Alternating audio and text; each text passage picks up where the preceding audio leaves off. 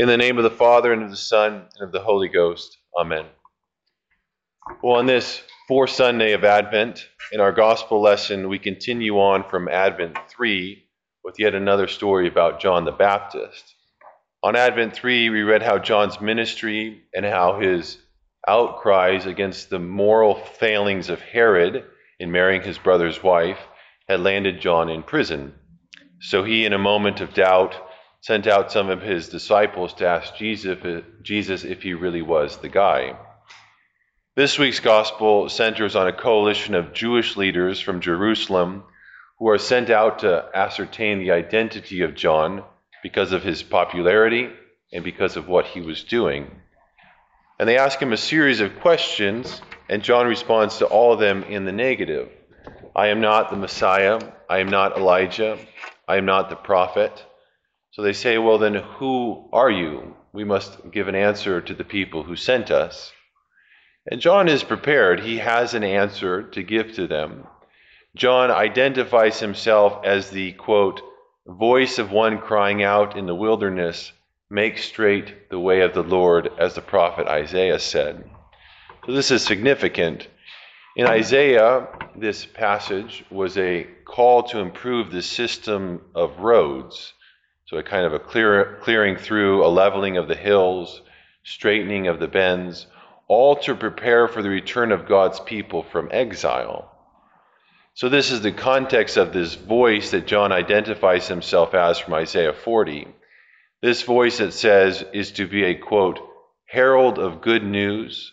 Say to the cities of Judah, Behold your God, behold the Lord God comes with might. That is, and this is the significant part, this voice crying out in the, in the wilderness is a forerunner to God Himself. So when John takes this identity on himself, he is saying in no uncertain terms that in Jesus not only is the Messiah coming, but God himself is returning to his people in Jesus. And this is what John recognizes that this isn't about me. You're coming out here and you're asking all these questions about me, but it's not about me. I am not the light, rather, I came to bear witness to the light. The one coming after me you have no idea. I'm not even worthy to stoop down and untie his sandals. You're asking me about my authority, but the authority that I have doesn't even compare to a slave in regards to the one who's coming after me.